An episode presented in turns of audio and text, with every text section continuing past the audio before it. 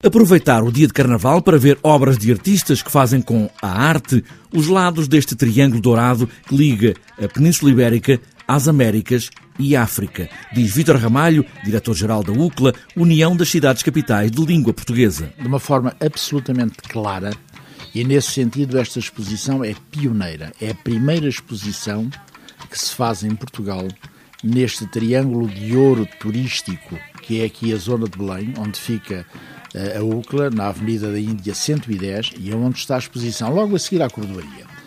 Eh, esta exposição procura responder àquilo que hoje, neste mundo global, eh, é uma, há uma realidade que é inultrapassável.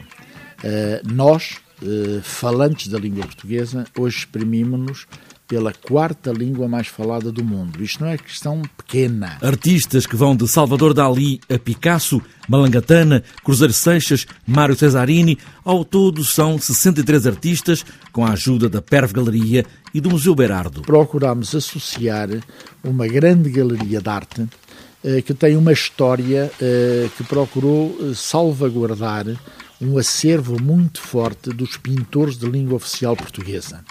Uh, talvez seja a esse nível um acervo singular, não direi único, mas muito expressivo. Para além desta galeria, que, é um, eh, que, que se denomina PERV, nós pedimos uh, ao dono desta galeria, que é o Dr. Uh, Carlos Nunes, para ser o curador da exposição.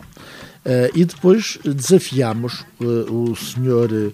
Comendador Berardo, que tem um museu, como é sabido, com grande qualidade, para, tendo em conta a natureza da exposição, nos emprestar algumas obras para estarem aqui também presentes. Uma exposição com mais de uma centena de obras de pintura e escultura e que marca, diz Vítor Ramalho, três períodos da história dos povos que falam esta mesma língua. O período das ditaduras, que todos os nossos países experimentaram, Uh, depois, uh, a luta em prol da liberdade ou, da, ou da, das independências, e depois já a fase atual das, das democracias. Ligações entre a Península Ibérica, mas também com a Espanha, América Latina e África, na arte de artistas plásticos consagrados.